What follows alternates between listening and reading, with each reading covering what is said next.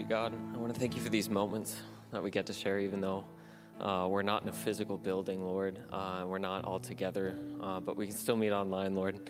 Uh, and you can still move and you can still speak to us, even in seasons like this, uh, where things are unorthodox, world's a little bit crazy. God, you still move and you still care. And we still have room, even when we feel distant from you, to come back and say, hey, God, I just want you. I thank you, Lord, in your name. Amen. All right.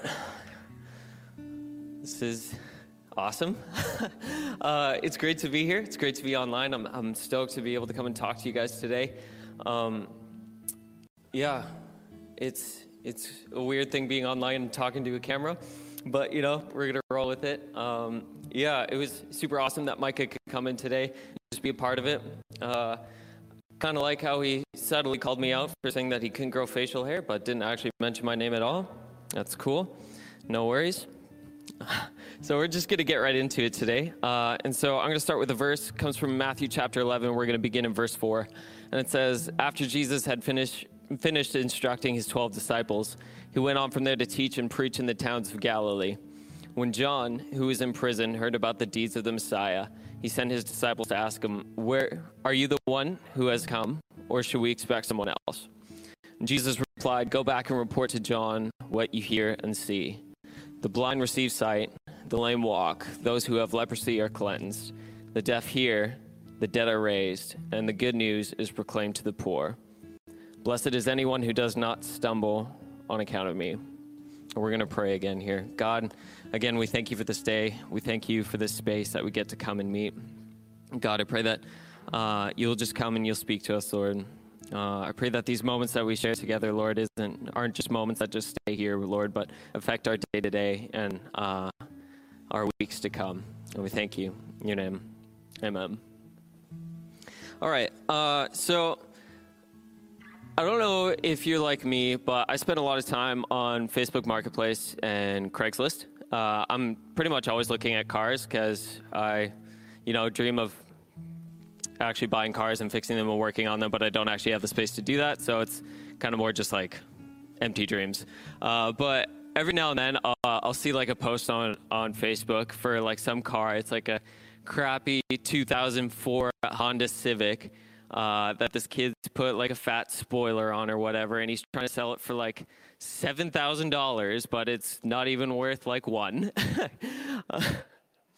And uh, I always look at these people and I'm like, man, you got to be kidding me. There's like no way that you think you could get seven thousand dollars for your pick and pull find. and you know, like it's kind of funny because like I say that, but I'm actually one of those people too. I remember. Uh, Actually, I remember I say it like it was a long time ago. Six months ago, I had a, a 1986 Ford F-150, uh, and this truck was an absolute beauty uh, 140,000 clicks on its original engine. It got drove like next to nothing uh, throughout its life. It spent most of its life parked, actually.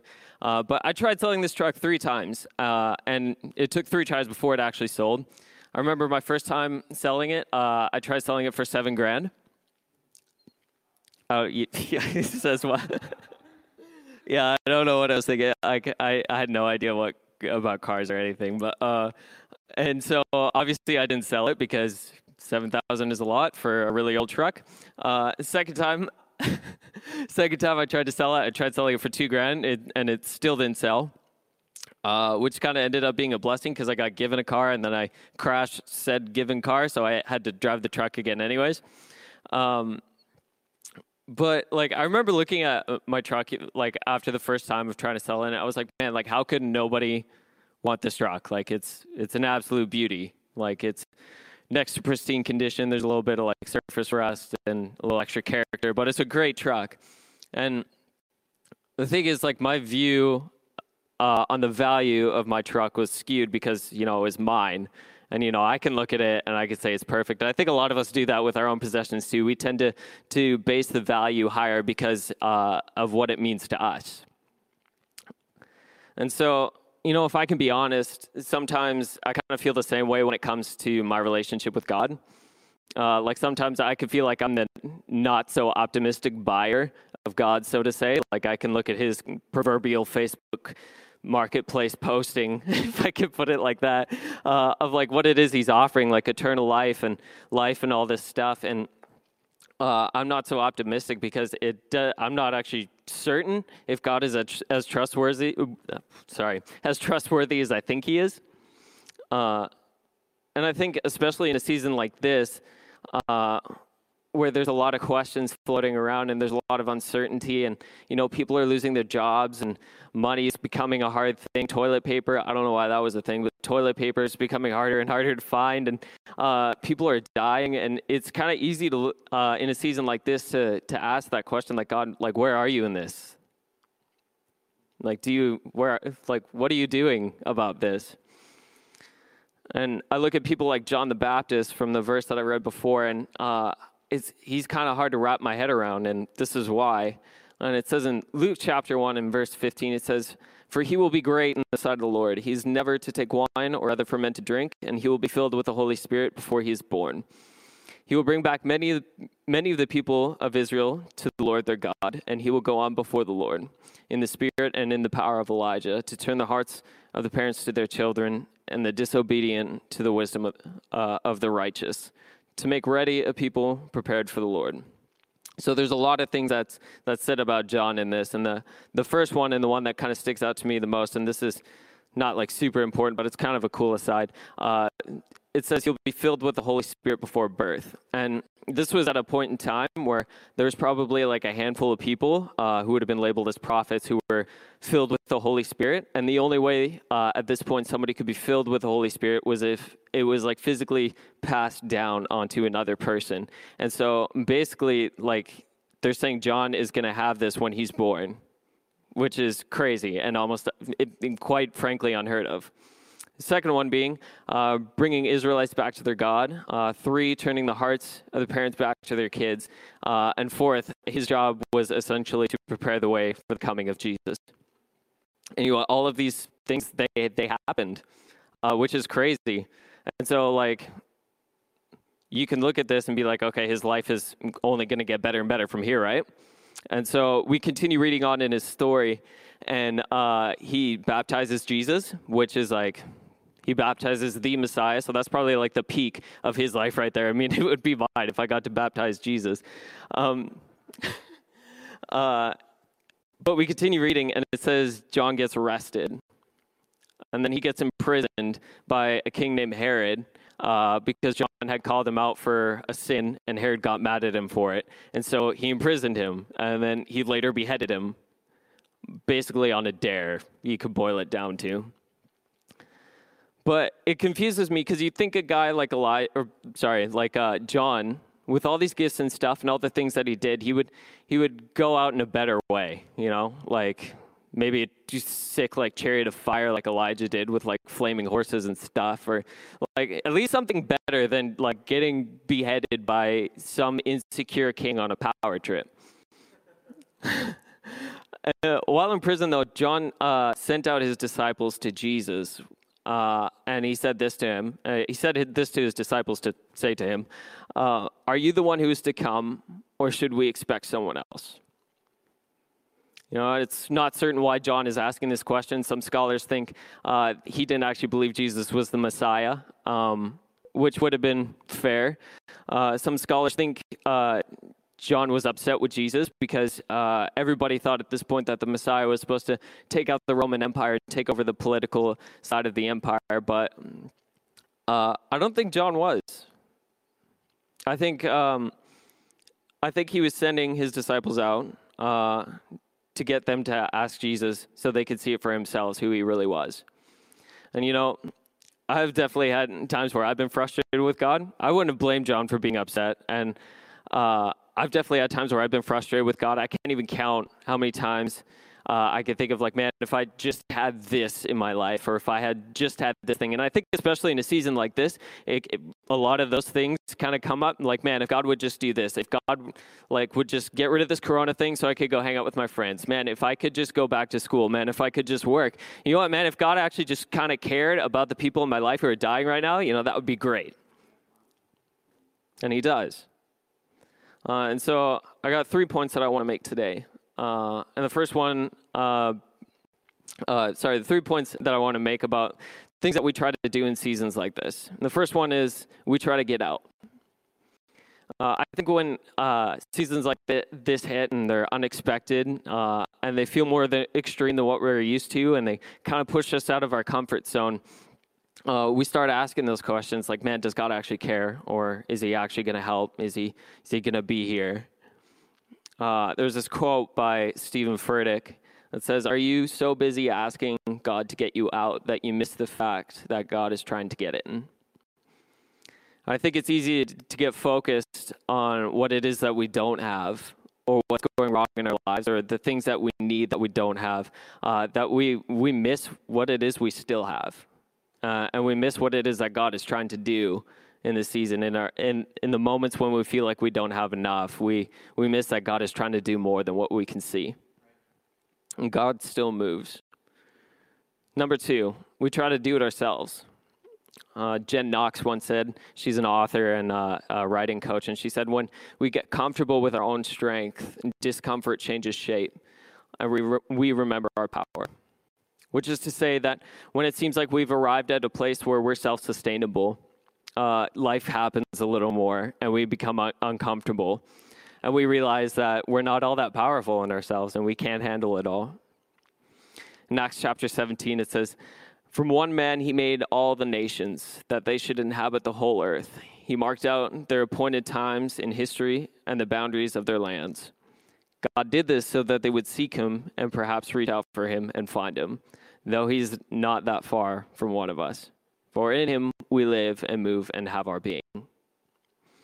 You know, with respect to this verse and even the challenge that comes our way, he knew, like, he knew this season would be challenging. He knew it was coming.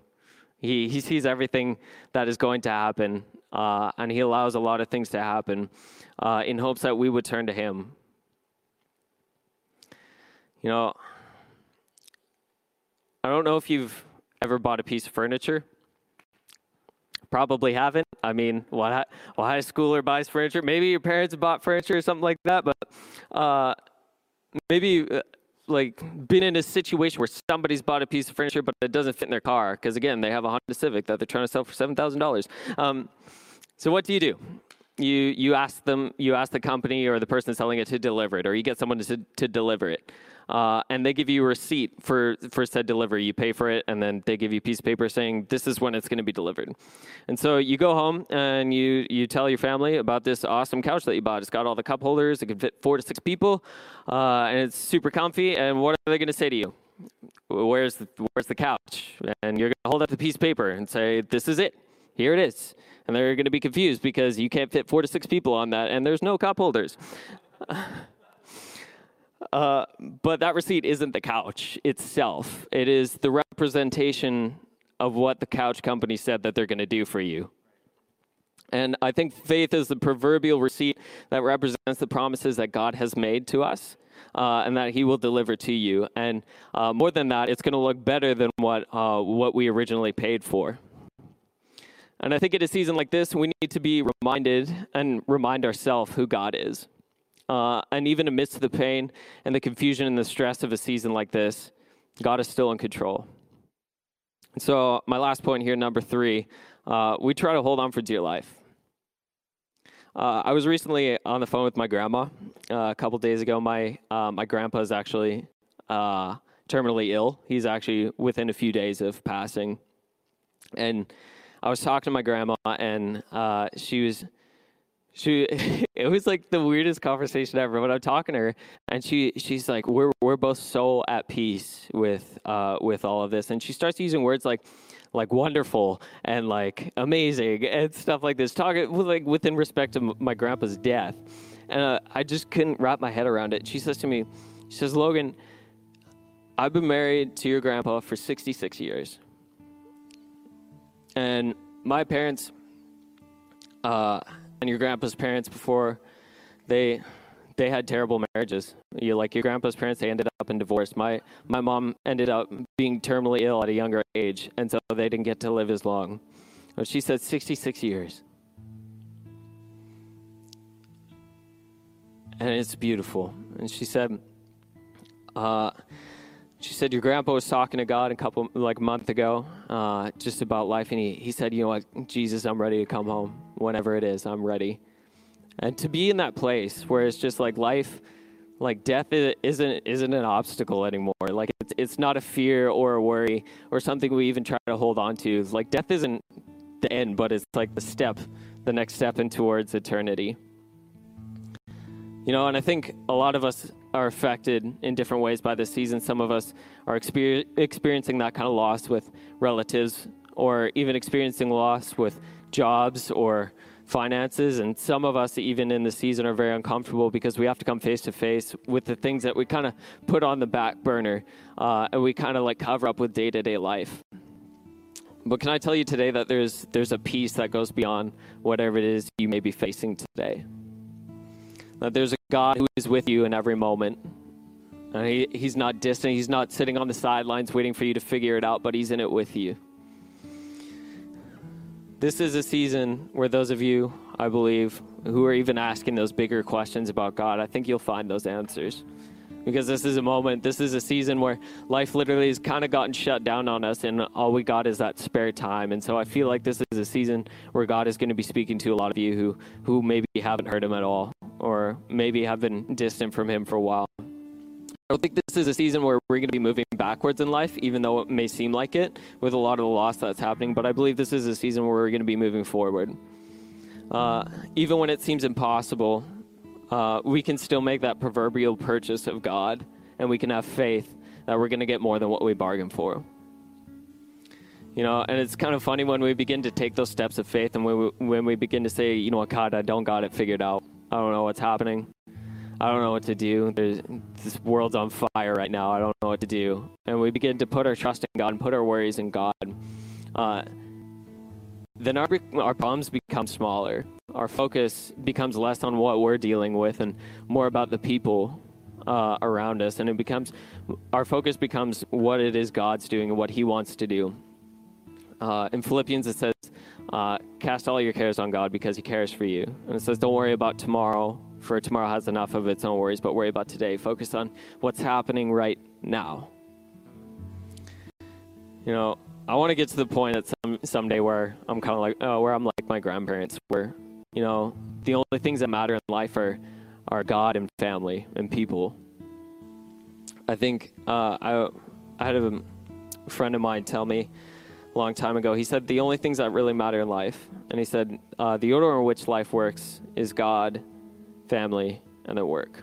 And I think we tend to get those confused sometimes. We kind of tend to to focus on the things that don't matter as much, and we kind of tend to put our priorities in the wrong order. We we focus on work and money and finances, and we focus on a lot of things, and we kind of forget that um, God is still in control. We don't have to wait to be relieved of stress or worry. We could begin to live like that now. We can begin to put our hopes on God again, and we can begin to believe in God again. We can pray and believe for that now. And so, uh, yeah, I'm just going to end with us in prayer. Dear God, I thank you for today. I thank you that you are faithful. Uh, I thank you that even though seasons like this are hard and unexpected and they cause a lot of stress and anxiety, Lord, you are still willing and you are still caring to move. You're not done, Lord. Seasons like this don't stop you. You're still willing to move.